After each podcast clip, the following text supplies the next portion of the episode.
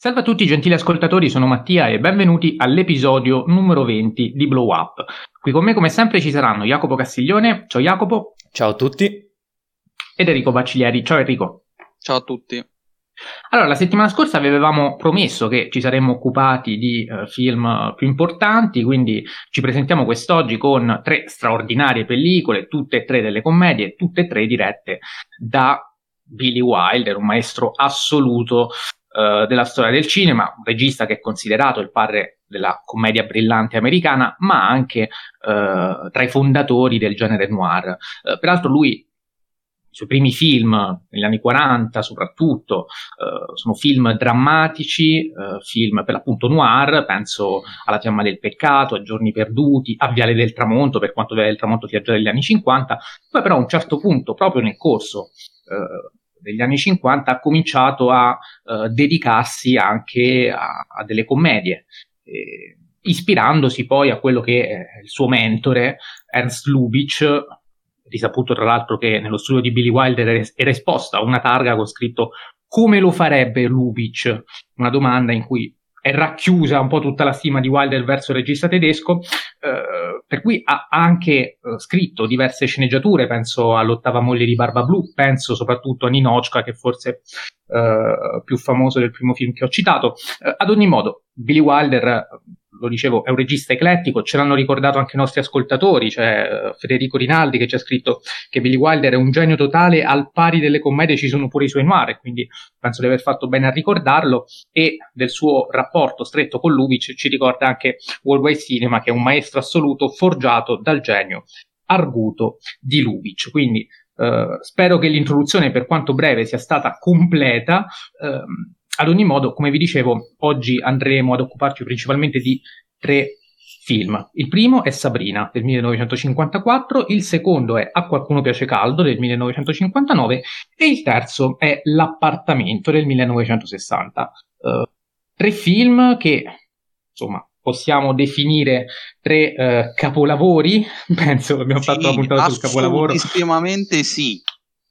Io, io, sono d'accordo con Enrico, forse però Jacopo uh, no, perlomeno non su tutti e tre, perché so che Jacopo è quello che ha apprezzato meno uh, Sabrina, um, film in cui uh, recitano Audrey Hepburn, che è la figlia di un autista di una famiglia miliardaria di Long Island, che è innamorata del, del secondogenito William Holden, un classico Don Giovanni per di giorno, che insomma all'inizio non la considera, poi la Hepburn va a Parigi per fare un corso di cucina, torna più bella e consapevole, inizia ad essere contesa quindi tra Holden e, suo fratello maggiore Humphrey Bogart, più serio, più responsabile, manda avanti gli affari di famiglia, con cui alla fine riuscirà a vivere felice e contenta. Dico riuscirà a vivere felice e contenta perché? Perché questo è il classico verso formulare con cui si, chiu- si, si, si chiudono un po' tutte le, le fiabe, che iniziano con C'era una volta, lo stesso incipit di, di Sabrina, molto fiabesco. Forse questa è la cosa che uh, a Jacopo Forse piace meno di questo fiabesco. film. Non lo so, te lo chiedo, perché io personalmente l'ho apprezzata e poi vi dirò perché. Penso anche Enrico, però Jacopo, dici cosa non ti convince di questo capolavoro detto uh, così in modo provocatorio. Sì, no, appunto, vi dico, mi, mi limiterò a, a parlare di ciò che non mi ha convinto perché tanto so che poi eh, ecco lascerò a voi il, il piacere di, di, elogiare la pellicola in tutti i suoi punti ehm, io ovviamente non, non, sto giu- di, non, sto giudicando la tecnica non sia mai cioè, stiamo comunque parlando di uno dei maestri assoluti del cinema Billy Wilder appunto i problemi maggiori eh, secondo me si possono individuare in più o meno due punti e il primo è quello di, di Humphrey Bogart, cioè proprio l'attore. Eh, innanzitutto la differenza di età con la Hepburn secondo me è esagerato. 30 anni sono troppi e si vede in scena. Ehm, e non solo non ho mai creduto un attimo a, a al loro rapporto, ma a prescindere da questo dettaglio, eh, io avrei forse sfruttato questa grande differenza di età per coinvolgerla nei dialoghi, in una risata, in, qualcosa. E, e, questo ovviamente non c'è.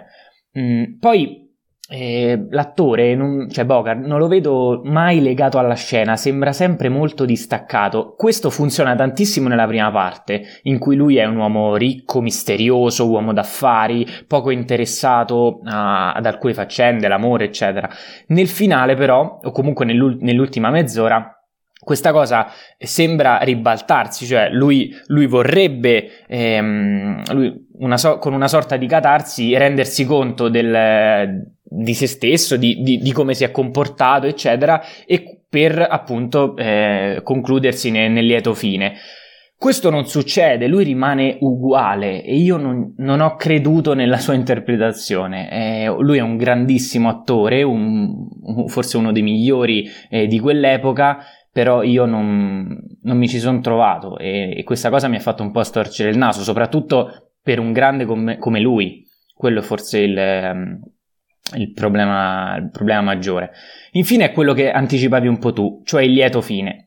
Eh, perché ah, nel corso della pellicola Wilder riesce a scardinare non il... è tanto lieto, eh. Eh, infatti. Comunque. Vabbè, ne, ne, ci arrivo.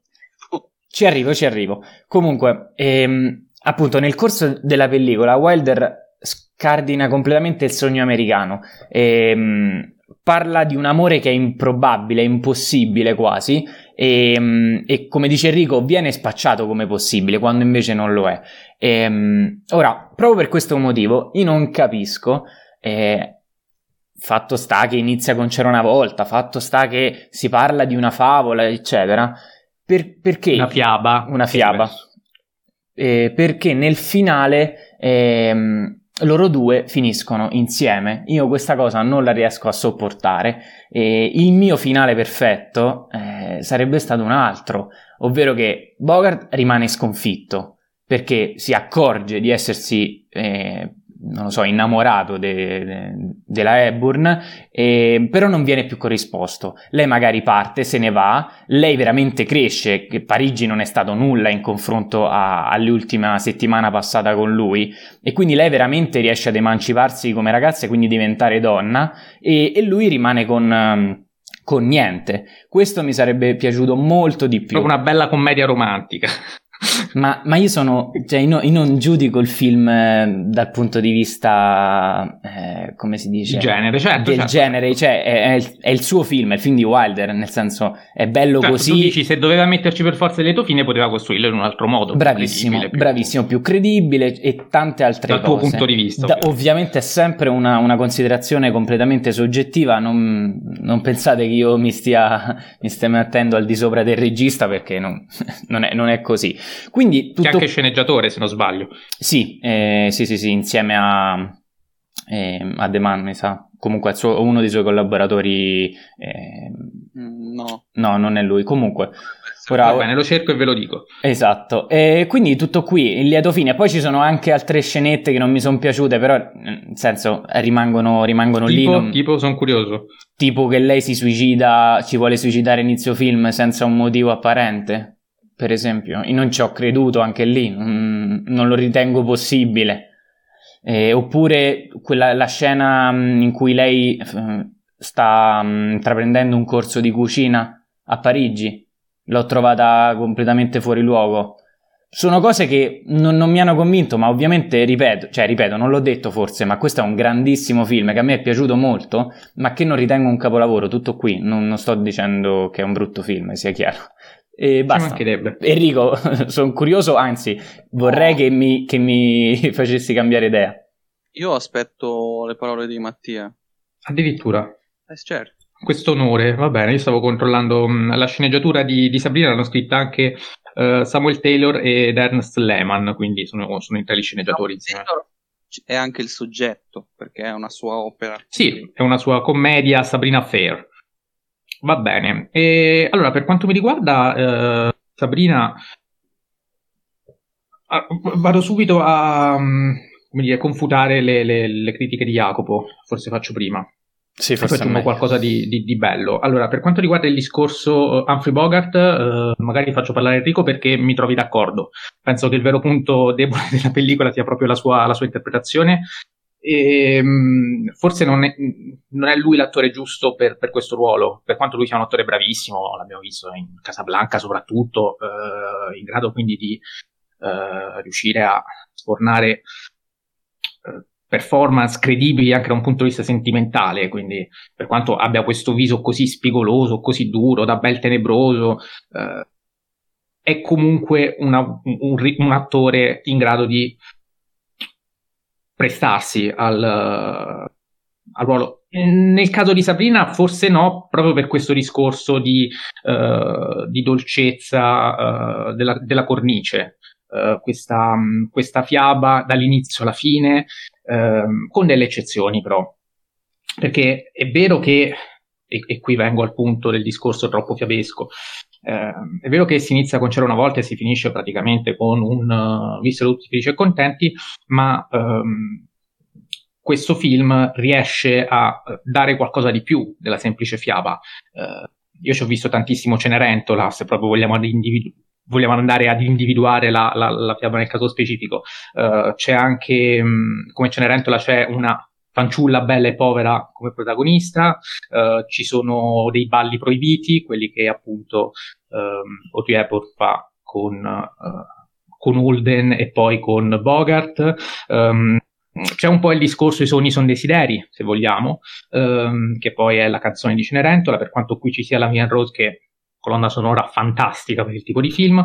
Ci sono due fratelli al posto di due sorellastre, ehm, quindi ritorna il tema di Cenerentola, però è un tema che viene mano a mano ehm, fuso con quello che è il mito di Pigmalione, ehm, perché l'altra grande opera di riferimento di questo film eh, credo sia proprio la, la commedia teatrale Uh, di George Bernard Shaw, uh, Pygmalion, mi pare sia proprio il titolo originale, um, in cui c'è proprio un, uh, una parte che è quella di Parigi uh, che, che, riprende proprio questo mito perché a un certo punto la Evorn va a Parigi, impara a cucinare e conosce il barone, il barone che è molto più maturo di lei, quel barone francese di cui ora non ricordo il nome, che per quanto non venga approfondito quel tipo di personaggio, fa un po' la parte del professor Higgins perché prende la, la, la giovane eh, Sabrina fondamentalmente Eliza Doolittle, per chi non avesse presente Pigmalione, ecco, è un problema, bisognerebbe recuperarlo.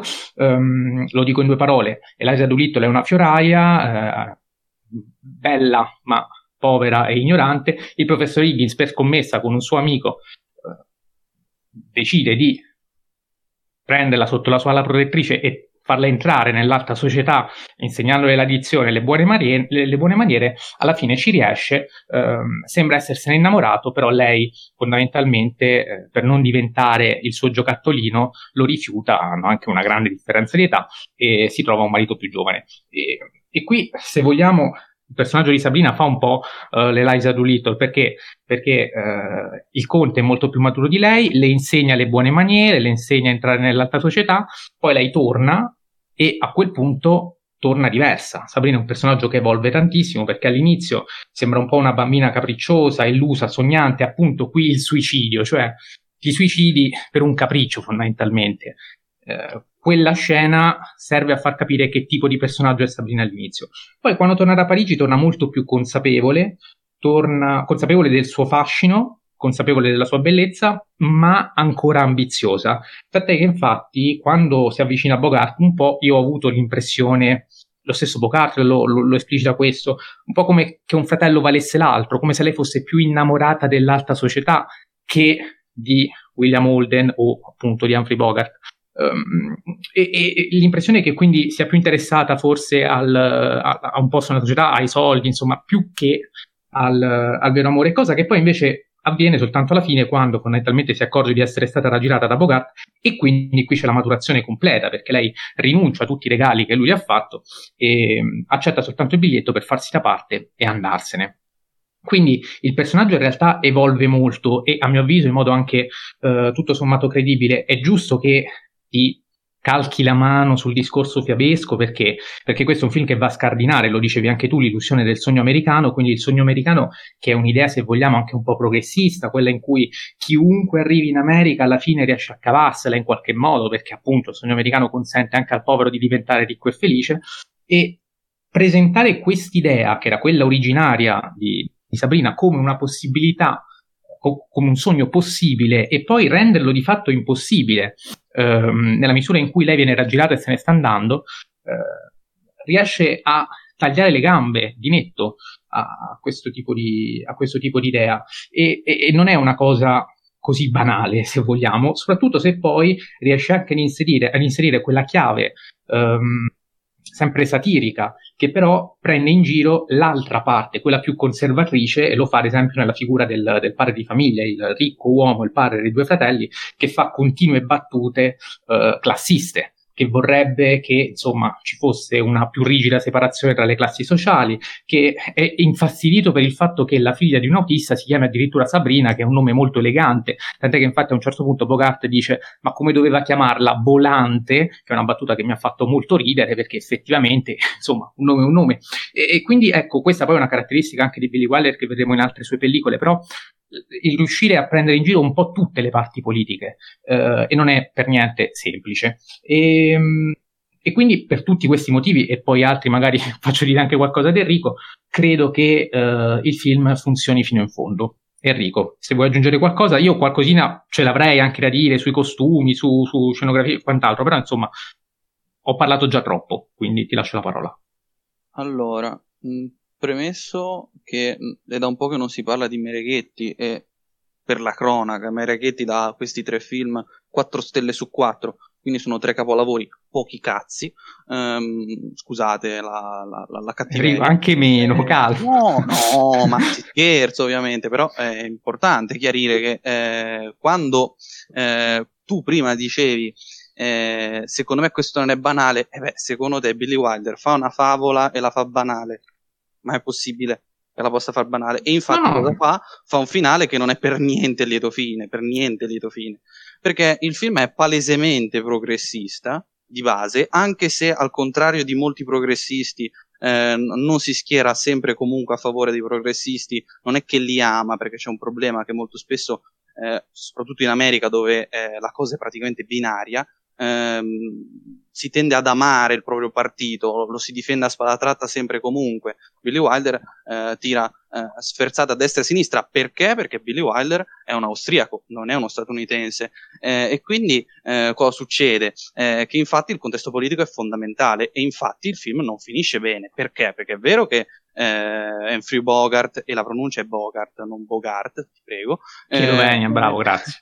Humphrey Bogart è vero che eh, se la va a spassare con eh, la bella e sempre brava eh, Audrey Hopburn, però però, però, chi ci sta al comando? I repubblicani. E infatti a livello politico è molto interessante questo film perché ehm, erano vent'anni che c'erano eh, i democratici al, al comando, 33-45 eh, il grande eh, Franklin Delano Roosevelt, eh, successivamente dal, ehm, dal 45 al 53 eh, un altro democratico di cui mi sfugge il nome, chiedo venia, eh, invece dal 53 fino al 61 ci sarà il repubblicano Eisenhower. Eh, quindi eh, c'è questo dramma. È vero che eh, i democratici vivono bene, sposano l'Europa, sposano la civiltà dell'Europa. Ecco perché diventa più bella Sabrina. Non è che diventa più bella perché sì, perché si è tolta i capelli. Eh, ovviamente quelle sono stupidaggini narrative classiche come il costume che cambia per far capire molto di più, perché infatti in Billy Wilder una cosa semplice vuol dire molto di più, sempre, lo vedremo ancora di più nell'appartamento a qualcuno piace caldo.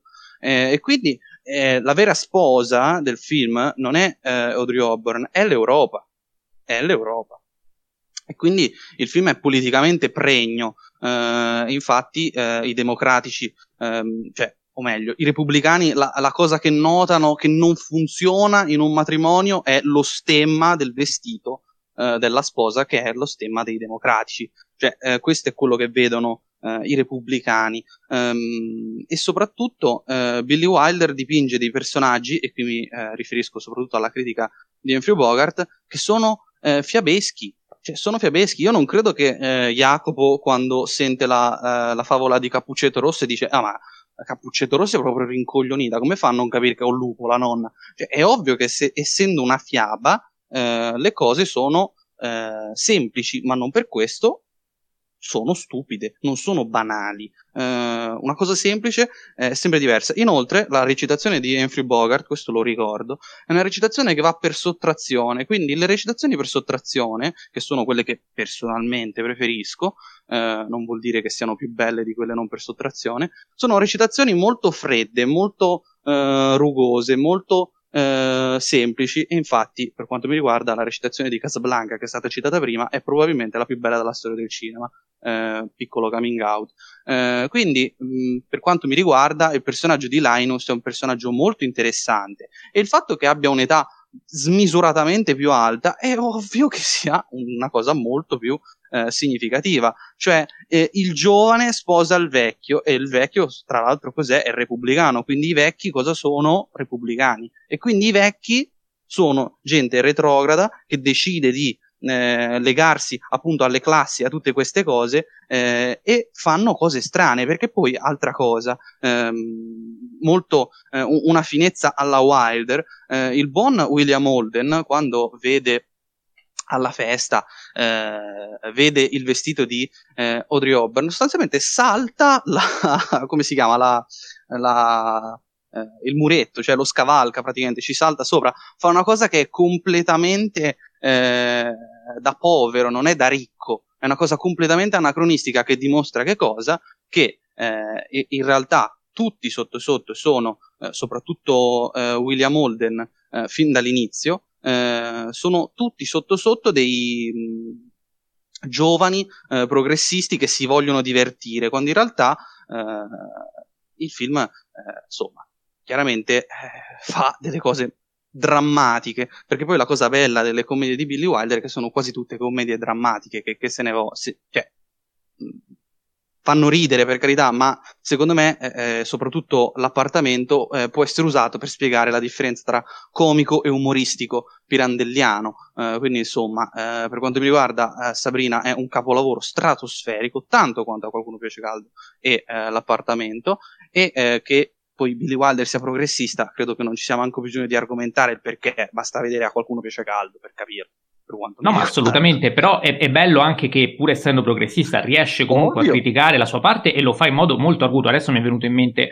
un, um, un discorso in macchina tra uh, Sabrina e suo padre in cui lui le dice tutti avrebbero detto che, uh, che democratico uh, Bogart a sposare la figlia di, no, di un autista, ma nessun povero è mai stato detto democratico per aver sposato un ricco. E anche qui fondamentalmente si rivolge proprio verso ehm, i progressisti che, eh, e, e, le ipocrisie del, delle loro idee che tante volte perdono un po' il distacco con, con la realtà, con la classe, quella più povera, che dovrebbero eh, più di tutte rappresentare. Ehm, e, e, e, penso sia una nota di merito assolutamente incommiabile appunto da, da sottolineare. Eh, peraltro Jacopo ti do subito la parola se vuoi aggiungere qualcosa. Um, volevo dire appunto sui costumi che intanto ha vinto un premio Oscar proprio per i costumi, oltre a sei nomination, e anche, ha vinto anche un Golden Globe, mi pare, per la miglior sceneggiatura.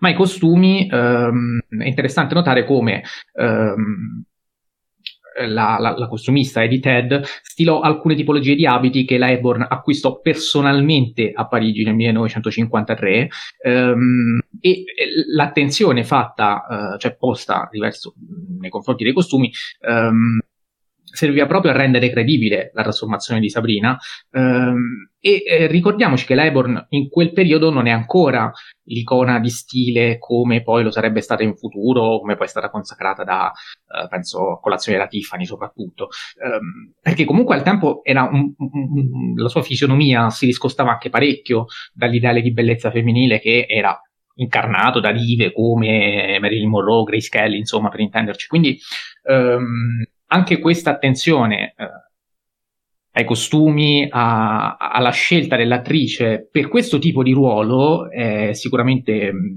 notevole, degna di nota e, e merita di essere sottolineata. Jacopo, torno da te per capire se le nostre, le nostre argomentazioni ti hanno un pochino convinto, smosso, oppure um, magari invogliato a rivederlo con una chiave di lettura diversa, perché poi il bello di Billy Wilder è proprio questa, uh, questa possibilità di uh, essere... Um, cioè, i suoi film uh, si, si, offrono quella sorta di lettura a carciofo, cioè nel senso ci sono più strati di lettura, c'è cioè quello banalmente che magari fa ridere o non ridere, e poi c'è quello un po' più profondo in cui ci si possono vedere delle cose diverse, più politiche, più ehm, pregne da un punto di vista proprio ehm, di, di significato.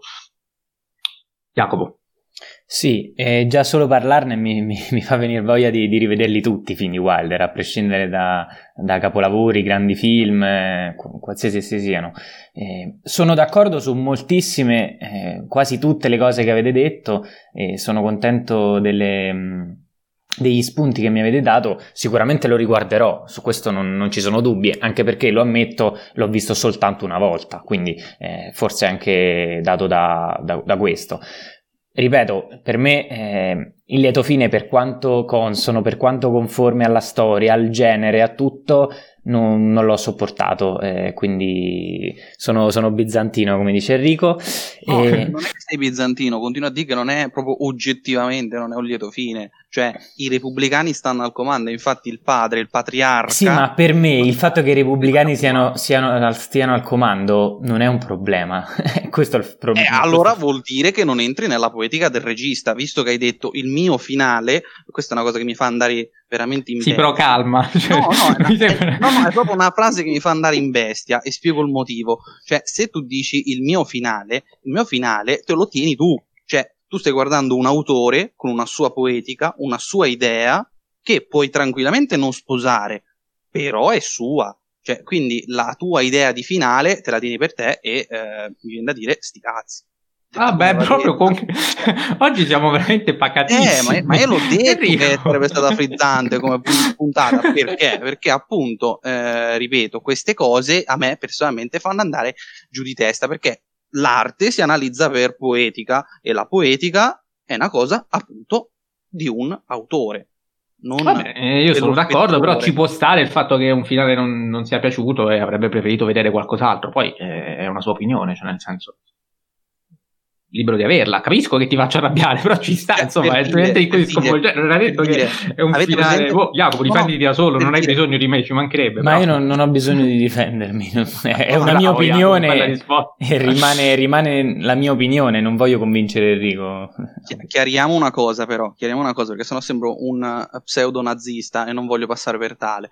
Eh, quello che voglio dire è, ad esempio, a me eh, la poetica di Gaspar Noè la capisco, eh, ma mi fa terribilmente cagare. Questo non vuol dire che eh, il. Mm, come posso dire, la poetica non possa piacere a qualcuno, certo che può piacere a me personalmente, quella poetica lì non dice nulla e se dovessi fare io i film di Noè li farei proprio dal primo minuto fino all'ultimo completamente diversi perché i, fi- i personaggi dei film di Noè sono tutti idioti, sono tutti uguali, sono tutti insopportabili, sono tutti fastidiosi. Non Sempre dal tuo punto dal di vista, diciamolo. Perché non cambia, no, è vero che non cambiano dal ecco. primo fino all'ultimo, ma è vero, è fattuale. Basta guardare quella schifezza di, eh, di Climax. I personaggi sono degli strafattoni dal primo minuto fino all'ultimo, cioè non è che cambiano. Oggi un fiume in piena, dico che caspita hai mangiato. Ah, è molto semplice. Sto parlando di Gaspar Noè, è ovvio che lo devo distruggere quel, quel simpaticone. Prima o poi la facciamo una puntata su Noè, non ti preoccupare. Certo che la facciamo così. Io dirò che Love è il più brutto film della storia del cinema.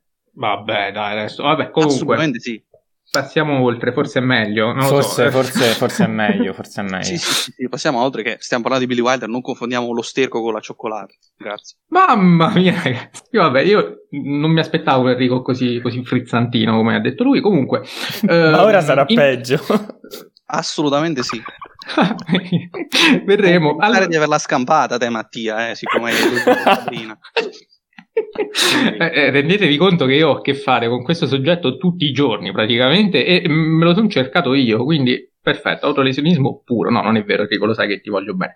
Allora, ehm, dicevo, prossimo film, a qualcuno piace Caldo, 1959, film che ehm, ci scrive Flavia Cuccaro o Cuccaro, mi scuso Cuccaro. con Cuccaro, la conosce Jacopo, perfetto, um, che ci dice che di questi tre film di, di Billy Wilder ha visto soltanto A qualcuno piace caldo e lo reputa una splendida commedia. Um, a qualcuno piace caldo anche questo film ha ottenuto 6 nomination um, e ha vinto l'Oscar ai costumi, esattamente come, come, Sabrina. Ha vinto però anche 3 Golden Globe, uh, quella per uh, miglior film, commedia o musicale, e poi uh, i premi a Jack Lemmon e Marilyn Monroe per le loro interpretazioni. Uh, qui appunto ci sono Marilyn Monroe, ci sono Tony Curtis e Jack Lemmon che uh, sono due, sono un, du, due musicisti, un, uno suona il sax, l'altro è un contrabbassista che testimoni involontari della strage di San Valentino, siamo nella Chicago del 29, e per sfuggire ai gangster e alla polizia si fingono delle donne, quindi si vestono da donna e si uniscono a un'orchestra femminile in viaggio verso Miami. Poi qui succedono tutta una serie ovviamente di rocamboleschi eventi che eh, do per scontato voi eh, abbiate visto perché insomma eh, come sempre noi parliamo di film anche con spoiler e in questo, in questo caso non possiamo non spoilerare il finale che, perché eh, come, dice, come dice un grande critico cinematografico la vita è spoiler la critica cinematografica è spoiler. Diciamolo di chi è perché molto spesso sul web viene stroncato questo critico. È il grandissimo e mai abbastanza lodato Francesco Lò di Bad Taste Va bene, avete fatto bene a dirlo, eh, ma volevo semplicemente dire che insomma, qui in questo film il finale continua nelle battute, forse non dico la più celebre, però tra le più celebri sicuramente battute della storia del cinema. E, ehm, allora, facciamo parlare prima Jacopo riguardo questo film, poi dico la mia e poi alla fine Enrico comincerà a dirci male, anzi a dirmi male perché forse sono io quello che vuole prendere sì, di mira riguardo questo esatto, film. Esatto. Ok, ho capito bene, perfetto. Vai sì. Jacopo.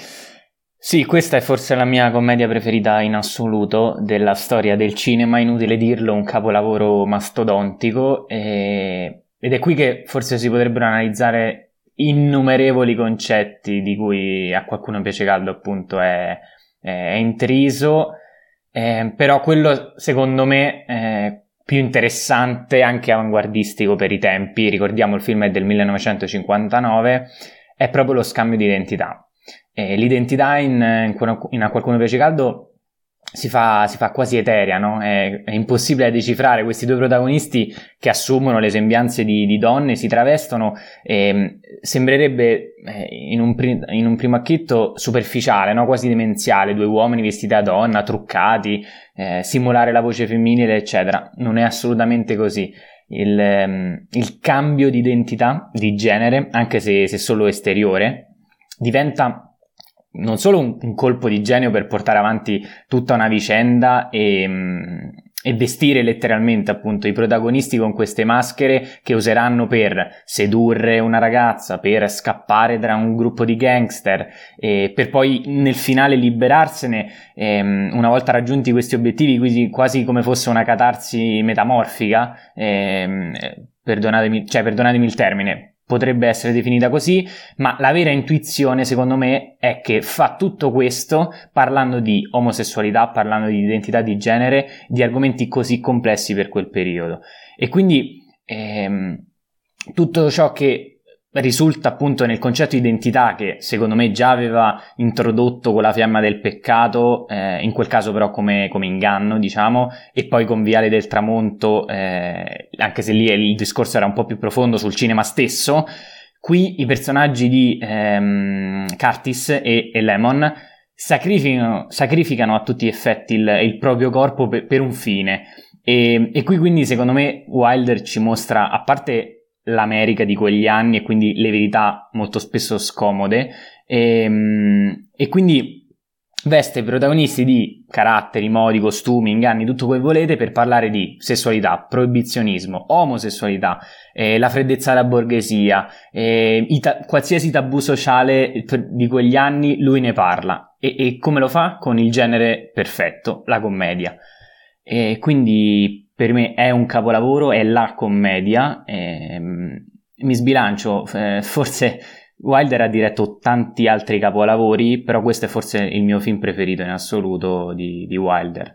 Eh, poi è probabile che domani riguarderò Viale del Tramonto e cambierò idea, però per ora è il mio film preferito di Wilder.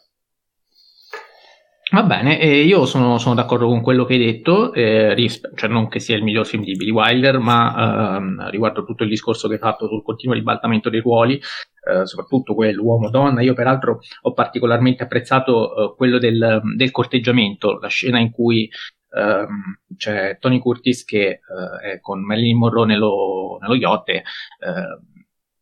dice di avere un problema per cui non riesce a, a, a, lasciarsi andare con le donne e quindi spinge Marilyn Monroe a, a corteggiarlo, a, baciarlo e questa psicologia inversa che ehm, citano anche Freud in modo peraltro anche abbastanza divertente. Ehm, che funziona e che eh, si rivela eh, estremamente efficace e allo stesso tempo poi c'è eh, Jack Lemmon che balla il tango eh, in modo super divertente insomma montaggio eh, perfetto poi scusa ti sì, interrompo sì, con quegli schiaffi quei, di camera a destra. sì, sì, da... bellissimo bellissimo va detto quindi assolutamente. E, ehm, Jack Lemmon che poi si sente anche a suo agio nei panni, eh, nei panni di, di, Daphne, al punto tale da riuscire a conquistare il, il, il, il ricco, um, mi viene da dire neanche ereditiere perché era abbastanza vecchio, comunque insomma um, ci siamo capiti. Io francamente Uh, e, e, qui eh, vengo al punto, qual è, eh, lo, lo, diciamo, qual è il problema di Enrico che ha nei miei confronti rispetto a questo film? Che io a questo film non do 5 stelle, gliene do 4,5. Dai alla regia 8. Vabbè, sì, alla regia no, alla, alla, alla, alla, regia eh, devo dire la verità, dopo averlo l'ho visto la prima volta un po' di tempo fa e gli ho dato 8, effettivamente mi rendo conto che avrei potuto essere più buono dopo che l'ho rivisto in questi giorni, quindi sono, sono d'accordo. Ho citato adesso lo, gli schiaffi di camera che passano da una scena all'altra, che sono veramente notevoli, e non solo quelli, quindi sono assolutamente pronto a, uh, a redimermi da questo punto di vista su quelli che poi sono voti dati anche un po' così un momento a caldo. Quindi ci sta, va bene, eh, sono stato cattivo, ingiusto, tutto quello che vuoi, eh, chiedo venia e faccio ammenda. Um, riconosco tuttavia um, un limite in questo film uh, nella misura in cui c'è la parte uh, gangster uh, inserita verso, verso, la fine, um, che tira, tira un po' per le lunghe il finale che secondo me doveva arrivare un po' prima e non c'era bisogno di tutto quella baraonda che a un certo punto succede. Uh, penso che mh, mm, le due, mh, mm, i due, cioè Tony Curtis e Jack Lemmon vestiti da donna, quando cala, si calano dal balcone piuttosto che andarsene in scioltezza, cosa che non avrebbe minimamente dato nell'occhio. Um, insomma, sarebbe stata una scelta molto più saggia e banale, eh, che però non fanno per chiari motivi. Ora, eh, non voglio essere quello che dice, eh, vabbè, è una commedia, ci mancherebbe, deve far ridere, succedono cose assurde, ci mancherebbe, però insomma, ehm, vista la situazione, visto che comunque si parte anche da una strage, cioè questo qui è un film che uh, fa vedere un'esecuzione in piena regola, uh, cioè non è soltanto una commedia, ci sono anche delle componenti profondamente drammatiche che vengono messe in scena, anche il, um, il, il, il boss mafioso lì, come si chiama? Uh, Benito. Bonaparte, sì, che riprende eh, le movenze e l'aspetto un po' di, di, di Benito Mussolini. Eh, sono scene che mm, boh, mi ha lasciato un po' così, come per dire, ok, ce le messe, ma eh, se non ci fossero state, eh, secondo me eh, ne avrebbe guadagnato in fluidità. Quindi questo è il motivo per cui personalmente non riesco ad andare oltre le quattro e mezzo, che comunque è un voto che do anche a Sabrina, lì il limite forse è Humphrey Bogart, come ho già detto, però sono cose anche che lasciano un po' il tempo che trovano. Poi io sono molto esigente con queste 5 stelle, per me devono essere praticamente, cioè le do soltanto quando il film lo reputo praticamente perfetto sotto tutti i punti di vista e quando trovo qualcosa che non mi convince, mi fa storcere un po' il naso, evito di darle. È una cosa ovviamente assolutamente personale, vale, vale soltanto per me, non ho alcuna pretesa obiettivistica come sempre, però Enrico ti lascio la parola e ti lascio dire tutto quello che vuoi su questo film e sono pronto a ascoltarti. Allora, prima che mi dimentichi, rispondo sulla questione avrebbero potuto uscire dalla stanza. No, Lo questo fa. è falso. Eh, questo è falso perché eh, non, loro non sanno dove si trovano, lo sappiamo noi spettatori dove si trovano, e siccome sono mafiosi, siccome sono gangster, cioè è normale che abbiano posizionato guardie dappertutto nell'hotel, quindi loro fanno la cosa più... Ma in quel momento i gangster non sapevano che loro erano, che le donne vestite, da, cioè che, che Daphne e Josephine erano uh, Joe e Jerry, quindi potevano... Ho capito, ma se, se loro fossero uscite con uh, un sax e un uh, contrabbasso...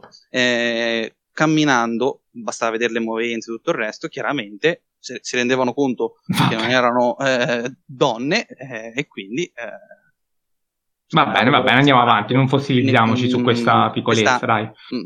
Ma appunto, cioè qui proprio bisogna andare già a cercare il pelo nell'uovo, ma comunque al di là di questo, ehm, cioè, nel senso che a qualcuno piace caldo sia un film da 5 stelle su 5, lo dico io, uh, Enrico Bacciglieri, povero scemo che parla su un podcast. No, uh, lo dice la storia tutta. Perché ogni commedia, da qualcuno piace caldo in poi, ogni commedia da qualcuno piace caldo in poi, ha imparato dalla sceneggiatura di questo capolavoro gigante che ha eh, alla sceneggiatura due penne che sono stratosferiche, che sono una Billy Wilder e l'altra eh, Ial Diamond, Diamond che eh, scriverà anche eh, l'appartamento per cui vincerà l'Oscar. E per quanto mi riguarda, eh, cioè, basta la sequenza finale per dire che da 5 stelle. Eh, la battuta è nell'AFI, eh, secondo l'American Film Institute è la 48esima migliore eh, battuta nel cinema statunitense. Eh, al primo posto, per chi fosse curioso, c'è il francamente ben infischio di... Ehm, eh beh, certo. Via col vento. Ehm, poi invece il film è al primo posto nelle migliori commedie della storia del cinema statunitense, superando Tuzzi e Dottor Stranamore. Ah!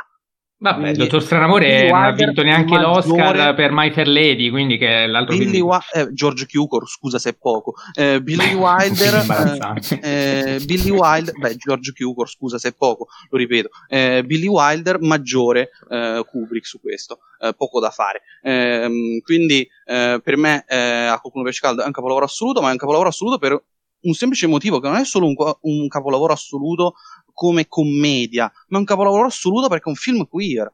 In, nel presente che viviamo oggi c'è tantissimo cinema che è quasi diventato un genere. Il filone si è trasformato in un genere, cioè il cinema LGBT. Se noi apriamo Netflix, nel, nei generi dove leggiamo commedia, dramma, eh, noir e tutto il resto, a volte leggiamo film LGBT, quindi il film LGBT sta diventando un genere. Ecco, questo è il primo film LGBT della storia e soprattutto questo in pieno codice ACE, che ce ne dimentichiamo, ma il codice ACE considerava perversione sessuale l'omosessualità, quindi perversione sessuale, e qui mi ricollego eh, alla cosa che il film mostra che è la donna a dominare, è la donna a dominare, cioè all'uomo piace essere sottomesso sessualmente e psicologicamente. Mamma mia che bellezza. Prima inoltre Jacopo diceva che eh, questi eh, si travestono da donne, ma non solo, si travestono anche da uomini, perché eh, il buon eh, Joe non si traveste solo eh, in Josephine, ma anche nel ricco. Eh, e che ricco che chiaramente parodizza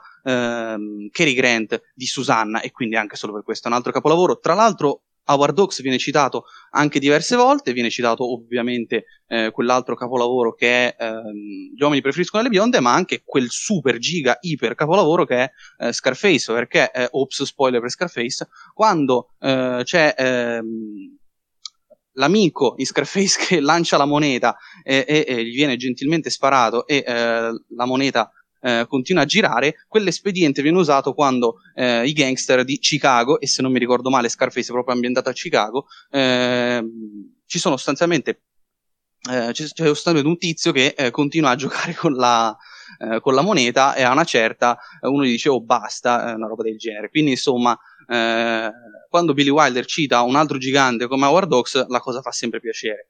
Eh, e poi vabbè, siccome eh, c- avevo la domanda come fai a dare alla regia di Billy Wilder di questo film 8 e alla regia di Sam Mendes in 1917 9, eh, siccome eh, hai detto che sei stato severo, allora questa te la risparmio anche perché Grazie. non voglio farti fare brutte figure. Eh, comunque, vabbè, Harry, comunque, cioè, adesso no, aspetta, se vogliamo aspetta, fare aspetta, la scala di piani, no, perché analizziamo la regia di Billy Wilder, perché Billy Wilder diceva il bravo regista è quello invisibile. Guardate come la scala di piani eh, montaggio, do- cioè stacco dopo stacco, col montaggio, eh, noi entriamo nella psicologia del personaggio e a poco a poco i piani diventano sempre più primi piani. Cioè si parte di solito da eh, campo totale, poi campo medio, poi piano americano e poi primo piano gigante Billy Wilder. E poi soprattutto vediamo come i movimenti di macchina in casa, negli interni eh, danno ritmo alla scena. E noi, e questo lo noteremo ancora di più nell'appartamento, eh, appena entra un personaggio secondario in campo capiamo che quel personaggio sarà chiave eh, per i movimenti della scena cosa che nell'appartamento per dire a una certa c'è un um, c'è tutto l'ufficio che è, è in uh, profondità di campo uh, assoluta. Sono, vediamo, vediamo, una marea di lavoratori che stanno uh, facendo cose con le carte. A una certa vediamo un, um, dipendente molto lontano dal, dal, protagonista che si muove con una busta che è quella che conterrà la chiave e, e in quella busta lì. E noi appena entra in campo subito dopo diciamo ok quella è, è, è la chiave letteralmente anche, della scena.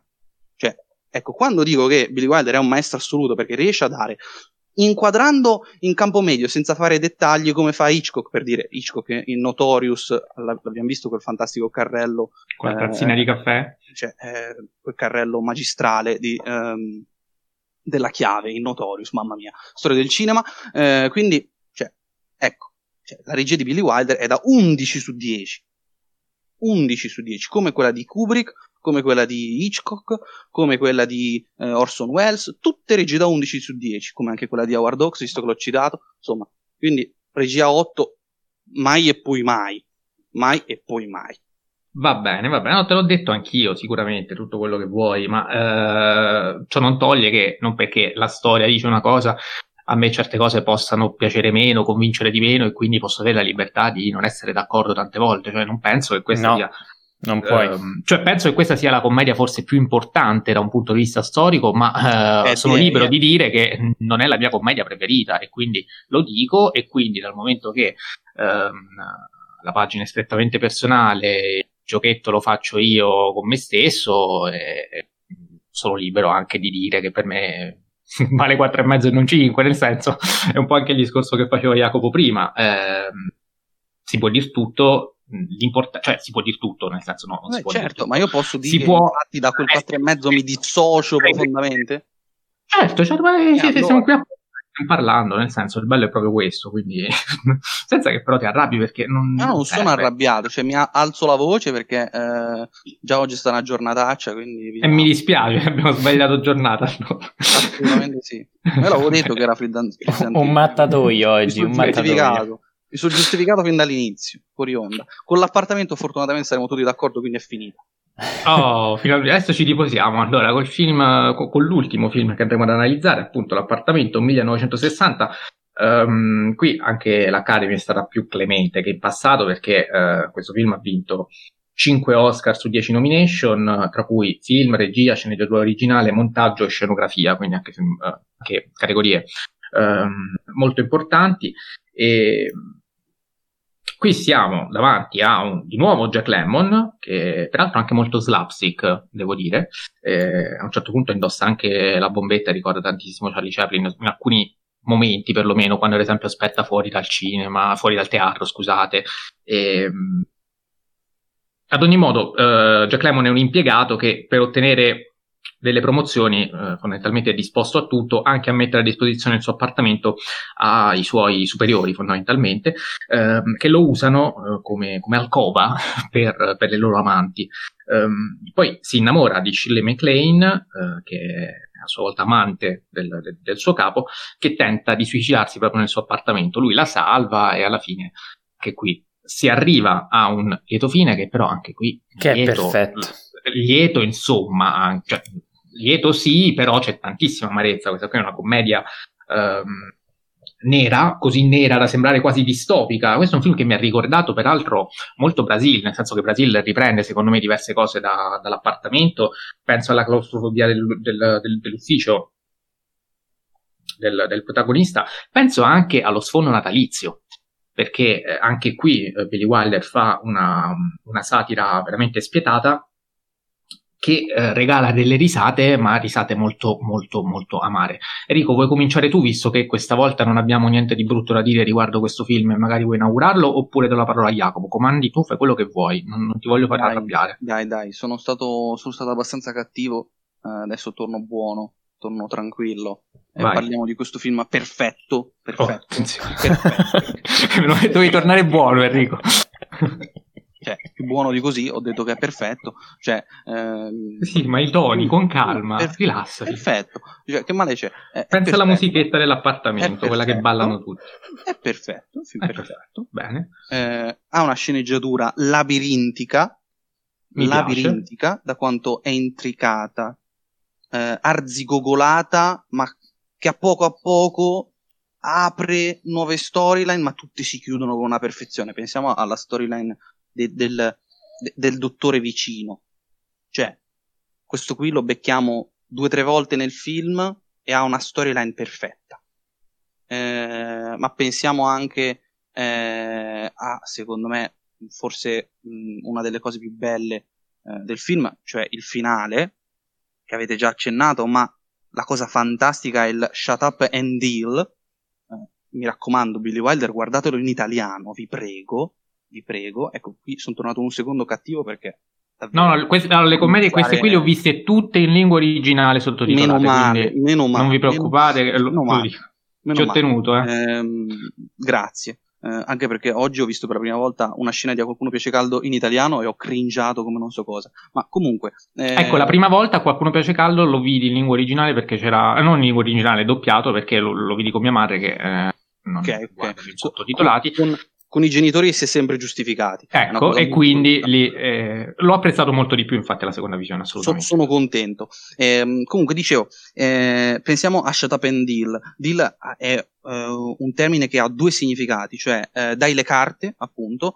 ma è anche uh, deal with the problem. Cioè, quindi il termine che è un gioco di parole che ti dà il senso del film, cioè si ride è per quello che dicevo comico umoristico Pirandello, eh, si ride, ma eh, si ride che ha denti strettissimi, infatti ricorda molto per certi versi la commedia all'italiana. Eh, altra cosa che io amo di questo film è il fatto che eh, forse più di tutti gli altri, anche più di qualcuno piace caldo, è freudiano. Eh, infatti, una, e torniamo al discorso della sceneggiatura perfetta, c'è una scena in cui, anzi due scene in cui si viene detto tre e si fa il gesto del 4 eh, come sappiamo da Freud, questi, questi lapsus, sì. eh, il gesto, eh, cioè quello irrazionale, eh, rappresenta quello che si vuole dire realmente e viene detto due volte. Una volta quando si dice eh, dei cicchetti, degli sciottini e quindi si capisce che il buon Baxter eh, è più ubriaco di quello che sembra, e invece il secondo è, si dice,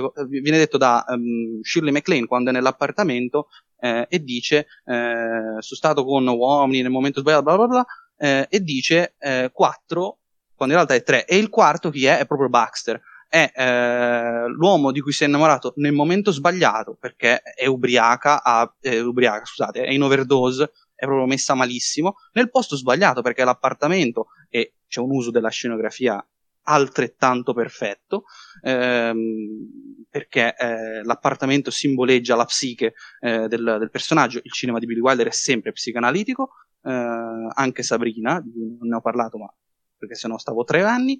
Eh, poi, altra cosa meravigliosa, eh, di, di, del, appunto del, oltre al momento sbagliato, al posto sbagliato, eh, c'è anche la situazione che è sbagliata perché in quel momento eh, lui vorrebbe stare con eh, Sheldrake, ma non può. E quindi è un bel, una situazione abbastanza eh, drammatica.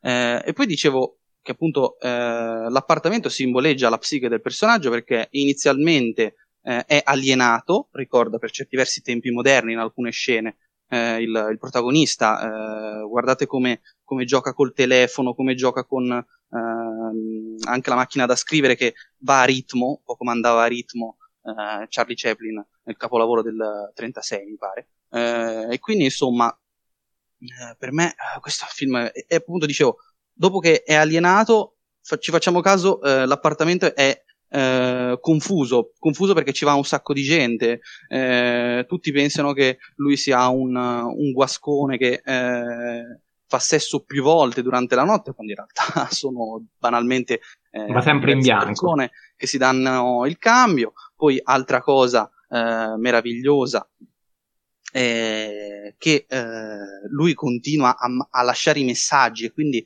è tutto confuso perché ci vanno tante gente, lui in realtà vive fuori, eh, lui viene sfruttato e quindi il suo appartamento viene sfruttato. Quando finalmente, eh, ed è Shirley MacLaine la chiave di tutto e la chiave è anche quella, come dicevo prima, letteralmente la chiave, cioè la chiave dell'appartamento. La chiave dell'appartamento vera e propria è Shirley MacLaine che quando mette piede lui tocca il fondo, perché eh, in montaggio alternato vediamo che Shirley MacLaine sta facendo le cose col capo e invece eh, Baxter eh, sta eh, ubriacando e sta andando con la prima che capita, che porta nel suo appartamento, scopre che c'è Shirley MacLaine e da lì cambia drasticamente, cambia atteggiamento, eh, l'appartamento inizia a riordinarsi, come inizia a riordinarsi lui, e quando lui è pronto finalmente a fare il... Insomma, ha sistemato casa, è tutto in ordine, è tutto pulito, non c'è più niente, eh, lui è pronto a fare il trasloco. E quindi eh, lui finalmente si è messo in ordine psicologicamente, si è messo in ordine a, a livello anche eh, scenografico e quindi il film, eh, cioè il, il, l'appartamento è lo specchio della psiche del protagonista. Infine dico un'ultima cosa per quanto riguarda la scenografia, poi lascio la parola perché sto parlando già troppo. Eh, è interessante notare il palazzo. Eh, il palazzo banalmente si sale eh, in base a quanto eh, vieni sfruttato e a quanto diciamo ehm, sei collaborativo con questa sorta di mafia, torna nuovamente la mafia, ehm, e sostanzialmente eh, più sei collaborativo più sali. E inoltre nei piani alti, la mafia sa tutto, eh, nei piani alti le vetrate sono molto più eh, aperte, si sente tutto, le, eh, le segretarie eh, ascoltano le linee anche se non dovrebbero, eh, vedono ciò che non dovrebbero, infatti Miss Olsen va al club e eh, tira le occhiate al capo perché se ne rende conto e quindi insomma eh, credo di aver detto abbastanza perché sennò non dite nulla, questo film è perfetto e quindi ha vinto meritatamente il miglior film anche se c'era Psycho come rivale. Beh, sì, vabbè, ci sta, ci sta assolutamente. Eh, Jacopo. Sì, eh, ovviamente sono d'accordo su tutto ciò che ha detto Enrico, eh, questa volta sì.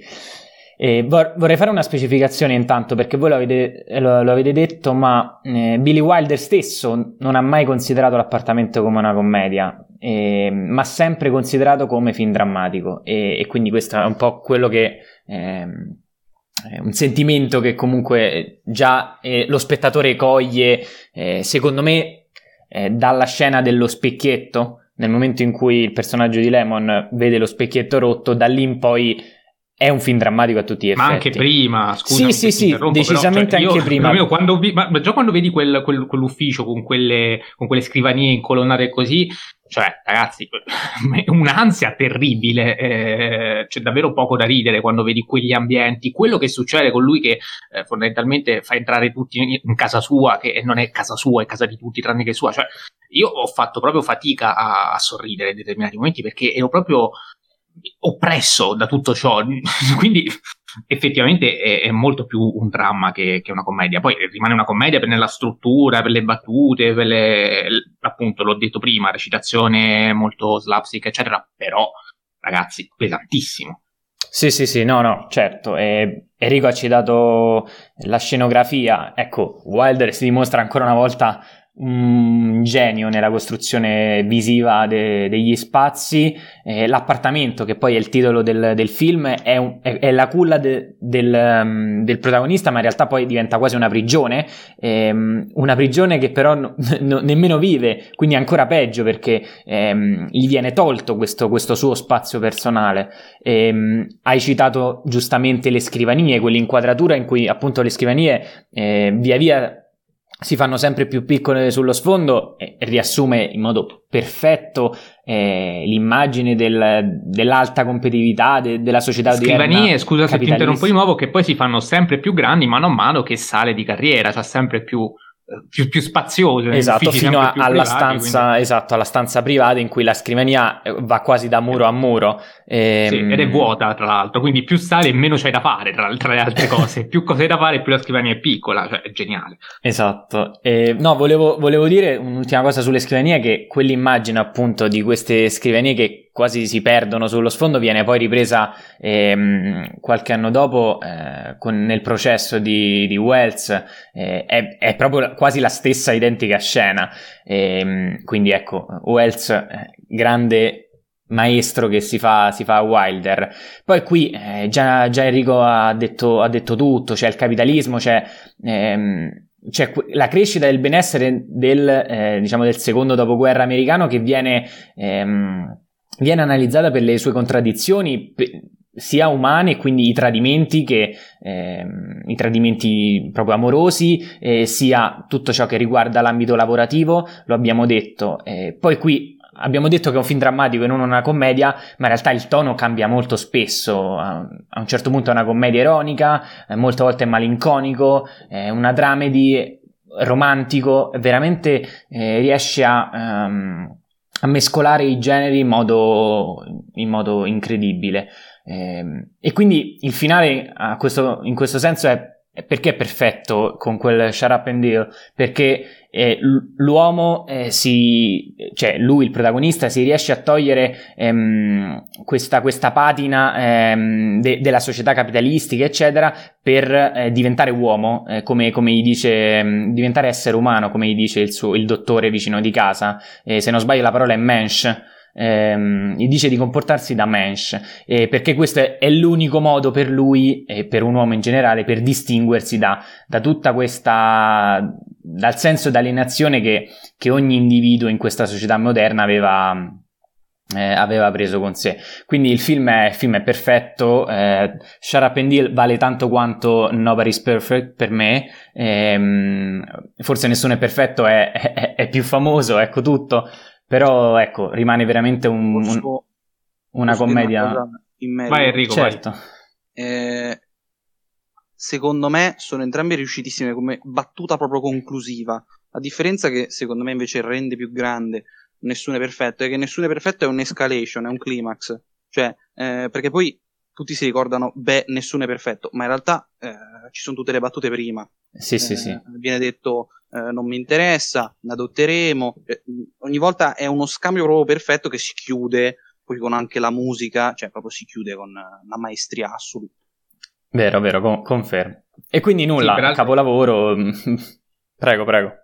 Tornando alla drammaticità, mi viene in mente anche la scena del suicidio, cioè eh, non solo quella del suicidio che non si vede mentre prende le pillole, ma quando si deve riprendere, eh, ed è anche una scena lunga perché dura parecchio tempo. Noi viviamo tutta la fase di, eh, di risveglio, eh, il medico che cerca di eh, che, che, le fa ingurgitare il caffè, ehm, le fa la puntura, cioè nel senso eh, vanno avanti e indietro e, e, poi fondamentalmente fanno anche una marcia e, e, finalmente fanno una marcia perché quelle musiche scandiscono il tempo delle battute e dei movimenti, ma il ritmo sembra proprio quello di una marcia, quindi a un certo punto la, la palesano, anche le musiche sono, sono fantastiche, quindi ehm, da questo punto di vista è veramente pesante per essere, per essere, una commedia, soprattutto per il 1960, oserei dire, perché non l'abbiamo ancora detto, ma forse sì, tra le righe, però sono anche da contestualizzare, cioè bisogna capire anche gli anni, bisogna dire anche che eh, si rivolge a una società che eh, eh, forse adesso meno, per forza di cose, però in quel momento veniva fotografata in modo lucidissimo. E mh, mm, penso anche a a una cosa ora che mi viene in mente, ehm, che qui viene una, un dialogo tra Shirley MacLaine e, e il capo, eh, ora non ricordo il nome né dell'attore né del personaggio, comunque insomma il, il suo amato, chiamiamolo così, a un certo punto ehm, lei fa, racconta un po' quello che è stato il loro trascorso e eh, fa presente che la loro relazione nasce quando eh, la moglie è andata in vacanza con, eh, sì, uh, Sheldrake, mi dicono dalla regia, mi ha scritto adesso Enrico, quindi puoi dirlo tranquillamente. Ehm, dicevo appunto, quando la moglie è in vacanza eh, con i figli, eh, Sheldrake per l'appunto ha tradito uh, con, con Shirley MacLaine. Ebbene, ci si rifà anche un po' a quella che era la semantica, la satira proprio di un, altro film di Billy Wilder, ehm, Quando la moglie è in vacanza, eh, che parla proprio di questo, ehm, quindi del tradimento dell'uomo. Il film, forse la scena migliore è l'inizio, quando ci sono quegli indiani d'America eh, che fanno le stesse identiche cose che fanno gli abitanti eh, di Manhattan eh, eh, parecchi secoli dopo. Quindi ehm, c'è una satira, forse però, anzi sicuramente posso dirlo, più matura, più consapevole, più elaborata. E quindi chiedo a Jacopo che so che ha visto questo film eh, qual è, se vogliamo, non un confronto, perché è, è, è difficile fare un confronto, però ecco, um, quali sono uh, le, cose, le, cose, in comune e soprattutto, che probabilmente questa, ma qual è, quali sono le, le, differenze, cioè in cosa l'appartamento riesce a fare il salto di qualità, secondo te, rispetto a quando la moglie in vacanza, che è forse ancora più, più acerbo come, come, come lavoro di, di Billy Wilder? Guarda, nel momento in cui io pa- parlavo del, del tradimento nell'appartamento, ho sperato che, ehm, cioè speravo che tu parlassi appunto di quando la moglie è in vacanza, dato che ne abbiamo parlato, eh, avevamo quasi pensato di, di, inserirlo come quarta commedia all'interno della puntata, ehm, poi però eh, non, non abbiamo fatto. Questo eh, sicuramente ci sono della, delle analogie. Io penso che tutto ciò che riguarda ehm, il tradimento, la famiglia, eccetera, forse risulta anche migliore in, in quando la moglie è in vacanza. Perché? Perché si basa su quello, è quello il principale eh, fulcro eh, de- della vicenda. Qui è, è l'ennesimo ingrediente ed è questo forse quello che rende l'appartamento perfetto perché non è soltanto una cosa, è tutto e lo fa, e lo fa bene in tutto. Quindi eh, qui Wilder eh, si, si, dimostra, secondo me, un, un, maestro che riesce non solo a unire generi, ma a unire semantiche, a unire concetti, poetica, eh, e forse questo è la summa. Di tutta, di tutta la sua carriera. Ehm, io non ho visto molte delle, cioè non ho visto nessuna pellicola dopo l'appartamento, però se non sbaglio l'unica forse grande, così grande è Baciami, Baciami ancora stupido. Le altre... Eh, Senza ancora. Senza Baciami ancora. stupido, ok, chiedo, chiedo scusa. ehm, quindi ecco, forse questo è, è, è, il finale perfetto, anche visto alla, um, alla, cerimonia, appunto, quindi la consacrazione anche agli Oscar e, e tutto il resto. Poi eh, lo, lo, dico un'altra cosa che, che, è più una curiosità, che, però che mi sarebbe piaciuto dire a proposito di Wilder e di come sia un, un, regista a tutto tondo, non solo nel girare, non solo nello scrivere, non solo nel raccontare e, ne, e nel scenografare e, tutto il resto, ma anche nella scelta del cast. E nel momento in cui eh, chiede a Jack Lemmon di partecipare, lui subito, immediatamente accetta. Eh, la, Marilyn Monroe si fa avanti e per, per, il ruolo, ma lui da subito eh, si rende conto che Marilyn Monroe non può fare quel ruolo perché è, è sicuramente perfetta, è sicuramente bella, ma non, non, può, eh, non può, fare quel ruolo, non può eh, stare negli ascensori, è, è, troppo per, per, questo, per quel ruolo. E, e sceglie eh, la McLean, che forse è un, è un mix tra, tra la Monroe e la Hepburn, dato che ne abbiamo parlato e, e secondo me riesce a, fare un lavoro inestimabile al pari di, di, quello di Lemon. Quindi devo dire un film a tutto tondo perfetto e complimenti ancora a Billy Wilder. Va benissimo, sì, abbiamo fatto questa breve digressione, anche io ho visto quando la moglie è in vacanza, peraltro, ecco, forse eh, lì c'è eh, più allusività, ecco, la cosa che ho apprezzato di più di quel film è l'allusività, eh, veramente ehm, non che non ci sia in queste tre, però lì è veramente palese, esplicitato in modo clamoroso e mh, riesce, eh, riesce, sicuramente a funzionare. Il limite di quel film è forse, come diceva anche Jacopo, un po' ehm, a livello di, di contenuti, di, di letture c'è sicuramente una critica anche politica, sia progressista sia conservatrice, anzi capitalista più che conservatrice, ad ogni modo più a destra che a sinistra. E, mh, c'è sempre un po', ci sono un po' tutte quelle che sono le caratteristiche del cinema di Billy Wilder, però sono un po' più compassate, un po' più schiacciate dal, um, da quello che è il messaggio di fondo, che poi non è così uh, subliminale, ecco, non è poi così profondo, non è poi così uh, esternato nel migliore dei modi, dal momento che ci sono diversi monologhi molto teatrali, molto, molto lunghi, alla lunga un po' ripetitivi, quindi insomma inciampa. Non, un, un, non, me la sento di dire che quando la moglie è in vacanza è un capolavoro. Qui Enrico non l'ha visto, altrimenti avremmo parlato anche di questo. E probabilmente anche di questo avrebbe sicuramente trovato un modo per dirci che ci sbagliamo. Quindi, magari quando certo. lo recupera, eh, certo. ecco, quando, quando, lo recupera, facciamo dire Enrico, a prescindere da quale sia la puntata, perché anche quando la moglie è in vacanza è un capolavoro assoluto di Billy Wilder. E, ehm, visto che appunto so che sicuramente ci tiene. Per quanto riguarda l'appartamento, ci hanno scritto S.K che ci dice che l'appartamento è una straziante commedia romantica sull'aprirsi agli altri e seguire il proprio cuore, mentre Nelson Nica ci dice che eh, è un film strepitoso ed invecchiato benissimo, è una perla di rara bellezza. E penso che, ecco, almeno sull'appartamento eh, siamo, siamo, tutti e tre d'accordo, l'abbiamo detto anche all'inizio, cosa non tanto scontata, visto come era partito Enrico abbastanza aggressivo, ora si è calmato, siamo contenti. Enrico, come stai? Ma io, io sto benissimo, Ma mi diverto. Cioè, Meno male. Siccome io vengo non sembrava, quindi ho voluto accertarlo. No, aspetta, chiariamo una cosa, perché ripeto, se no passo di nuovo per nazista. Eh, e non mi piace, visto che sono abbastanza di sinistra. Eh, la, la, cosa che eh, a, a, me fa molto ridere è che eh, io vengo torturato psicologicamente eh, pensando cazzo Mattia deve vedere questo film qui, speriamo gli dia 5 stelle, ti prego, è un capolavoro assoluto, non può non dargli 5 stelle, ti prego, deve dar regia 10, cioè tipo la... non darmi tutta questa importanza che, visto, che ieri, visto che eh, ieri, no, quando è l'altro ieri, eh. hai dato alla regia di Howard Hawks di Susanna 8, cioè io ogni volta che vedo queste cose io svengo, cioè io sento male e quindi una volta tanto mi devo vendicare e quindi eh, a volte in privato, a volte pubblicamente, a sto giro è andata pubblicamente, mi dispiace per Mattia. Ma assolutamente, assolut- non mi sottraggo, non mi, eh, d'altronde è una pagina pubblica, quindi cioè, eh, come lo fanno chi mi legge nei commenti puoi farlo tu a voce senza alcun problema. E, ehm, allora, se volete aggiungere qualcosa vi lascio la parola, altrimenti chiudiamo. Io vorrei dire solo una cosa proprio sul regista in generale, se possibile. Vai. Cioè, eh, io una cosa che non capisco, Mattia e Jacopo lo sanno e diranno che palle lo devi dire per la cinquantesima volta, sì lo dico, eh, cioè io non capisco perché su, sul web sento sempre parlare sempre dei sempre soliti cavolo di registi, cioè Kubrick, eh, Lars von Trier, eh, Lantimos, eh, PTA, cioè tutti i registi... Ti rispondo subito, sono quelli più recenti. Beh, Kubrick non è tanto recente, però. Eh, ho capito, però. Eh...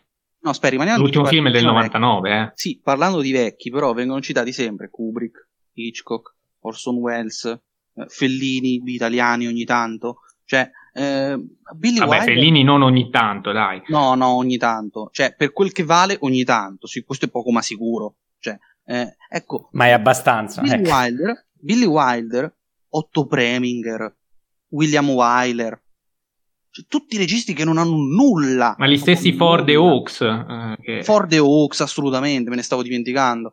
Eh, cioè, tutti loro non vengono. Cioè, li, li, sento nominare ogni tanto. Howard Hawks ogni tanto, per botta di sedere, si parla di Scarface perché si è parlato dello Scarface di De Palma ogni tanto, eh.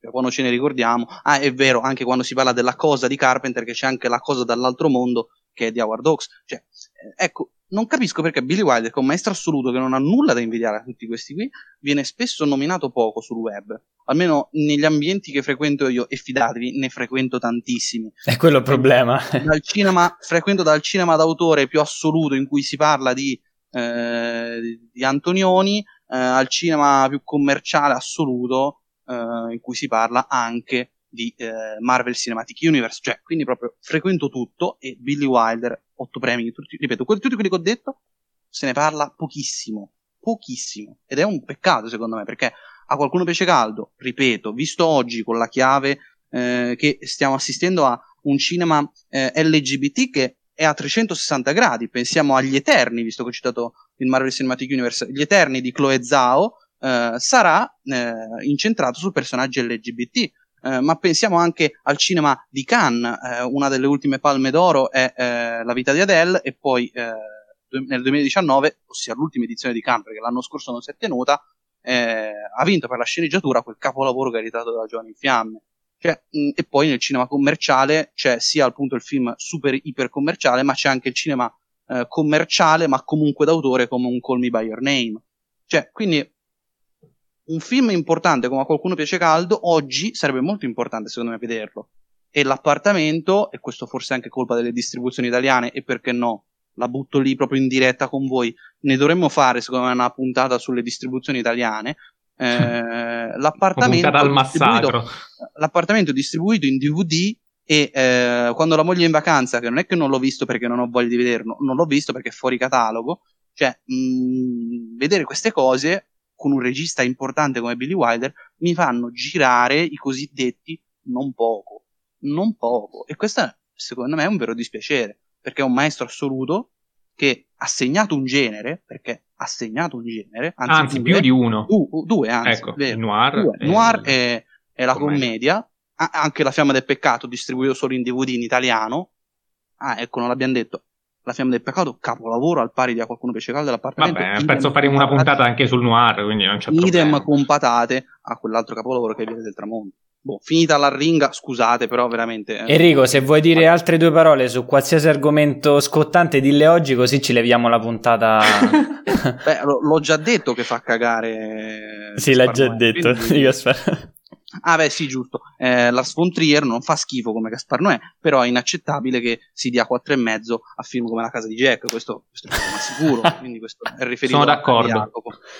Va bene, no, vabbè, al di là di tutto, però eh, un po' provo a risponderti, nel senso ora non frequento questi stessi ambienti, non frequento così tanto, per carità, eh, però eh, la prima cosa che mi è venuta in mente da dirti è stata proprio sono più recenti e purtroppo, purtroppo, per fortuna, nel senso è anche inevitabile che sia così, si tenda a dare più, più spazio, sono più conosciuti quelli contemporanei rispetto o comunque appunto più recenti Kubrick l'ultimo film l'ha fatto nel 99 eh, l'anno prima di American Beauty di Sam Mendes quindi insomma che lo, lo, nomino non per triggerarti ulteriormente, visto che oggi già sei, ne hai avuto abbastanza, però per dirti che comunque è uno di quei film che sul web spopola e, e gira tantissimo.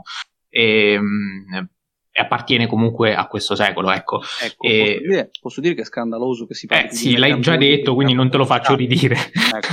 però sì. E, um, quindi ecco, è inevitabile che tante volte purtroppo Gaspar Noè trovi più spazio di Billy Wilder. Eh, ma eh, sono tanti registi che trovano più spazio di Billy Wilder soltanto perché sono contemporanei. Zack Snyder. Eh, ecco, per dire, Zack Snyder trova molto più spazio bravo di, di Gaspar Noè.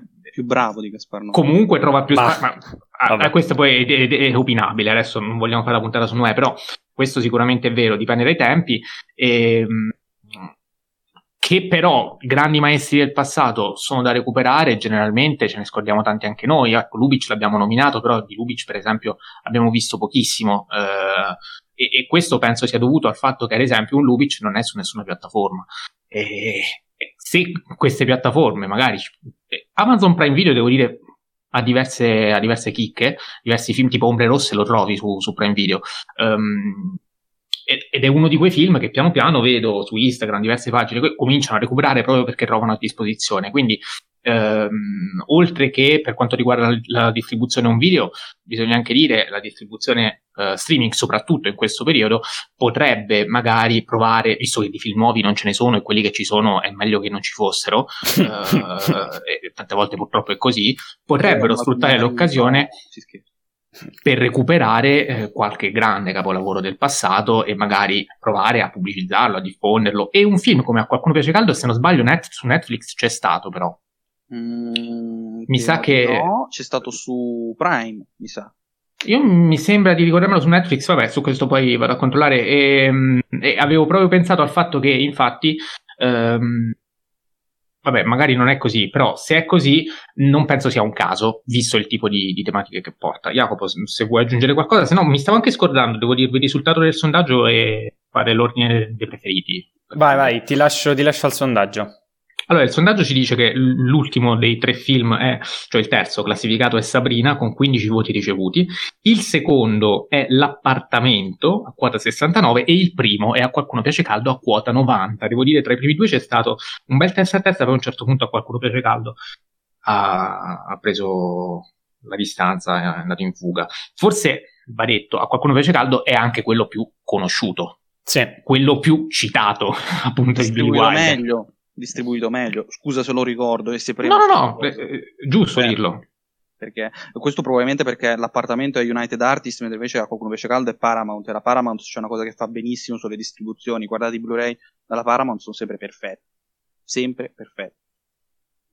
Jacopo, dici, mh, mm, metti in ordine questi tre film, in ordine di preferenza, ovviamente. Sappiamo già il terzo, forse sappiamo già. Oddio, mi sa che già ce l'hai detti perché tu dici che Sabrina è quello meno bello e. Sì. A qualcuno piace caldo, hai detto che il tuo film preferito di Billy Wilder, quindi presumo che l'appartamento sia secondo, giusto? Sì, ma è secondo soltanto per. Eh, come numeretto. Gusto personale, preferenza. No, ma certo, è, è perfetto tanto quanto a qualcuno piace caldo per me. Sono entrambi in prima posizione, poi il mio preferito ovviamente è quello. E Sabrina Penso sì, che... al terzo posto penso che anche i miei si siano, si siano, capiti. Il primo posto c'è l'appartamento, al secondo a qualcuno piace caldo, al terzo c'è Sabrina. Sono curioso invece di sapere quelli di Enrico, che fino adesso ha detto che sono tutte e tre capolavori, tutte e tre perfetti, tutte e tre, e mo gioca con noi e mettili in ordine. Per forza, che sono tutti e tre capolavori. Allora, innanzitutto, come ho detto eh, nella mia storia Instagram, eh, scegliere tra qualcuno piace caldo e scegliere l'appartamento è come scegliere chi vuole più bene tra mamma e papà. Questo è poco ma sicuro. Uh, vabbè, anch'io dico che chiaramente Sabrina è quello meno bello. chiaro che Sabrina dei tre è quello meno bello. Poi, eh, Jacopo, spero io... tuo padre non ascolti la puntata, scusami, ma andava detto. Io dico, dico... Ne ho due tanto. Secondo l'appartamento, dai. E prima qualcuno fece caldo, così. Attenzione, va bene, va Pensa bene, sei... giusto per distinguerti ci sta. No, vabbè, anche, anche Jacopo la pensa così, quindi uguale a Jacopo alla fine, tutto il male. Vabbè, la prova che comunque non conta niente Jacopo, soltanto la preferenza, stai sereno. Jacopo lo so, l'ho dissato per Sabrina, ecco. come è giusto che sia. E te t'ho dissato per qualcuno invece caldo, come è giusto come che giusto sia. che sia. Va benissimo, va bene, va bene. Allora ragazzi, vi ringrazio per averci ascoltato fino a qui. Noi torneremo settimana prossima se tutto va bene anche con un ospite speciale, non vi diciamo chi, non vi diciamo cosa, restate sintonizzati. Eh, ringrazio diciamo, e saluto. Diciamo da dove diciamo proviene il regista di cui parliamo? Ma secondo me no. Dico soltanto una cosa. no, sta piovendo, sta piovendo, prendi lo shampoo. Chissà capita. Azz. Eh, questa è fine, eh, quindi. Molto bene, bravo Jacopo, mi piace. Va bene, allora dicevo, grazie per averci ascoltato, ringrazio e saluto Jacopo Castiglione per essere stato qui con noi. Ciao Jacopo. E ciao a tutti, grazie ancora. Ci siamo dilungati, forse abbiamo parlato un'ora di Billy Wilder e 20 minuti di, di qualcos'altro, però sono contento, quindi grazie a tutti e via Fellini. Ringrazio e saluto anche Enrico Bacigliari che spero si sia calmato. Penso di sì, dai. Gli ultimi 20 minuti sono serviti a distendere il clima, secondo me. Sì, sì, sì, sì assolutamente, mi sono calmato. Eh, ciao a tutti, grazie per averci ascoltato. Scusate le cose caustiche e soprattutto, finalmente posso dirlo, viva il gigante Billy Wilder. Mm, potevi dirlo anche in altre puntate, però hai sempre preferito dire qualcun altro. No, va bene. Ho aspettato il momento giusto. Bravo. Ho aspettato il momento giusto. Saluto e ringrazio tutti voi, vi ricordo come sempre le nostre pagine Instagram su cui potete fare riferimento, scriverci eh, qualsiasi cosa, la mia Stanley K, quella di Jacopo Cinefilo. e quella di Enrico Enrico Bacciglieri. Noi ci sentiamo il prossimo lunedì.